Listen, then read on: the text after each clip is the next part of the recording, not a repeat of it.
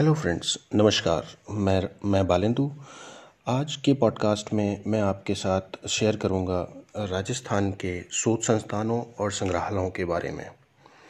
तो आइए शुरू करते हैं। राजस्थान में कौन कौन से शोध संस्थान और संग्रहालय हैं? तो सबसे पहले बात करते हैं केंद्रीय संग्रहालय की, जिसका नाम है एल्बर्ट म्यूज़ियम हॉल जो जयपुर में है। अल्बर्ट म्यूज़ियम हॉल की शुरुआत महाराजा राम सिंह द्वितीय के शासनकाल में तकरीबन अट्ठारह ईस्वी में की गई थी। इसे राजस्थान का पहला संग्रहालय कहा जा सकता है। इसमें अट्ठारह ईस्वी में सर एडवर्ड बॉडफोर्ट ने जनता के लिए खोला था।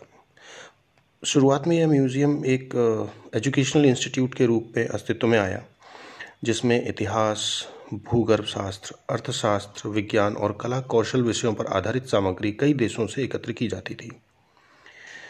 स्वतंत्रता के पश्चात इसे राज्य स्तरीय केंद्रीय संग्रहालय का रूप दिया गया। इसमें मिस्र की प्राचीन कालीन ममी रखी हुई है, जो उल्लेखनीय है। अल्बर्ट हॉल भारतीय और मुगल शैली से बना हुआ है। राज्य का 125 साल पुराना और सबसे बड़ा म्यूज़ियम होने के कारण यह संस्थान की प्राचीन कला और वास्तुशिल्प की कहानी बयां करता है। संग्रहालय के साथ ही मॉन्यूमेंट होने के कारण विजिटर्स के लिए आकर्षक आकर्षक का केंद्र बना हुआ है। इसमें सन 1506 से 1922 तक के जयपुर के राजाओं के चित्र, राज्य चिन्ह भी हैं।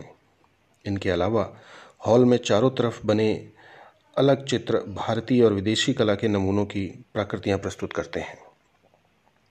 इसमें रखी हुई मम्मी के बारे में अगर बात करें तो राजस्थान पुरातत्व विभाग के डायरेक्टर रहे बी एल गुप्ता के अनुसार यह मम्मी अट्ठारह में एक विश्व स्तरीय प्रदर्शनी के दौरान मिस्र से मंगवाई गई थी, जो वर्तमान में अल्बर्ट हॉल म्यूज़ियम का आकर्षण है। यह मिस्र के पेनोपोलिस से जयपुर लाई गई। 322 तीस ईस्वी पूर्व के टोलोमाइक युग की ममी को कई प्रकार के केमिकल और उपकरणों से संरक्षित किया गया है। मिस्टर गुप्ता के अनुसार ममी बनाने की प्रतिक्रिया ईस्वी पूर्व तीन हज़ार में शुरू हुई। और ईस्वी संवत शुरू होते, होने तक रही। जयपुर में लाई गई मम्मी तूतू नामक पचपन साल की उस महिला की मम्मी है, जो खोज, खेम नामक देव के उपासक पुरोहितों के परिवार की सदस्य थी और सबसे उच्च स्तर की मम्मी है। आत्मा को मिस्र में का, शरीर को खत और तथा कॉफीन के ऊपर लिखे जाने वाले व्यक्ति के नाम को बा कहते हैं। मान्यता के अनुसार वे कॉफीन के ऊपर भोजन आदि चढ़ाते हैं, ताकि सुरक्षित रखे खत में बाकी पहचान से का का प्रवेश करें और पुनर्जन्म हो। भारत में जयपुर सहित हैदराबाद, मुंबई, बड़ौदा, कोलकाता और लखनऊ में मम्मी रखी गई हैं। बात करते हैं दूसरे संग्रहालय की, जो राजस्थान पुरातत्व एवं संग्रहालय विभाग 1950 ईस्वी में बनकर तैयार हुआ, जो जयपुर में है। राजस्थान पुरातत्व एवं संग्रहालय विभाग का गठन 1950 में हुआ था। यह विभाग प्रदेश में बिखरी हुई पुरा संपदा तथा सांस्कृतिक धरोहर की खोज, सर्वेक्षण एवं प्रचार प्रसार में संलग्न है। विभाग द्वारा 222 स्मारक तथा पुरास्थल संरक्षित घोषित किए गए हैं। पुरातत्व एवं संग्रहालय विभाग चित्रकला प्रदर्शनी, पुरा सामग्री प्रदर्शनी तथा भाषण माला का भी आयोजन करता है। विभाग अपनी पत्रिका द रिसर्चर के नाम से भी प्रकाशित करता है। बात करते हैं प्राकृतिक इतिहास संग्रहालय जयपुर की। जीवों में, वनस्पतियों में की उत्पत्ति और विकास का वृत्तांत दर्शाने वाला प्राकृतिक इतिहास संग्रहालय प्रदेश का एकमात्र अनोखा संग्रहालय है। इसके निर्माण का श्रेय प्रसिद्ध वन्यजीवी विशेषज्ञ कैलाश संखाला को जाता है।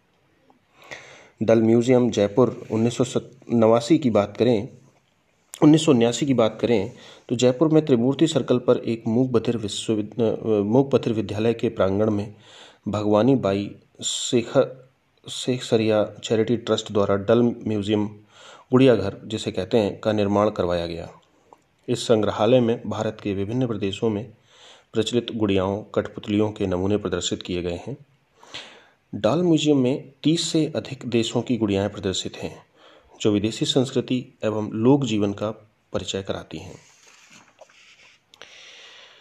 अंत में बात करें प्रसिद्ध सिटी पैलेस म्यूज़ियम की, जो जयपुर में है। इसकी स्थापना जयपुर रियासत के अंतिम स्वतंत्र शासक महाराजा सवाई मानसिंह द्वितीय ने सिटी पैलेस में उन्नीस सौ उनसठ में की थी। इसलिए इसे सवाई मानसिंह द्वितीय संग्रहालय भी कहा जाता है। इस संग्रहालय में दीवाने आम को आर्ट गैलरी में रूपांतरित किया गया है, जहाँ जयपुर के सभी शासकों के आदमकद पोर्ट्रेट लगे हुए हैं।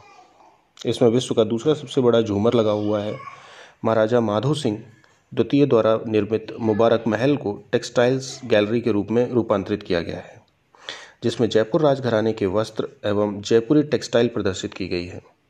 इसमें महाराजा मान सिंह का प्रथम का गाउन एवं पायजामा का घेर देखकर हर कोई आश्चर्यचकित हो जाता है।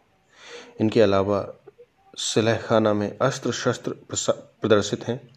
दीवान खास में दुनिया के विशालतम चांदी के दो जार रखे हुए हैं, जो Guinness world of world record में दर्ज हैं।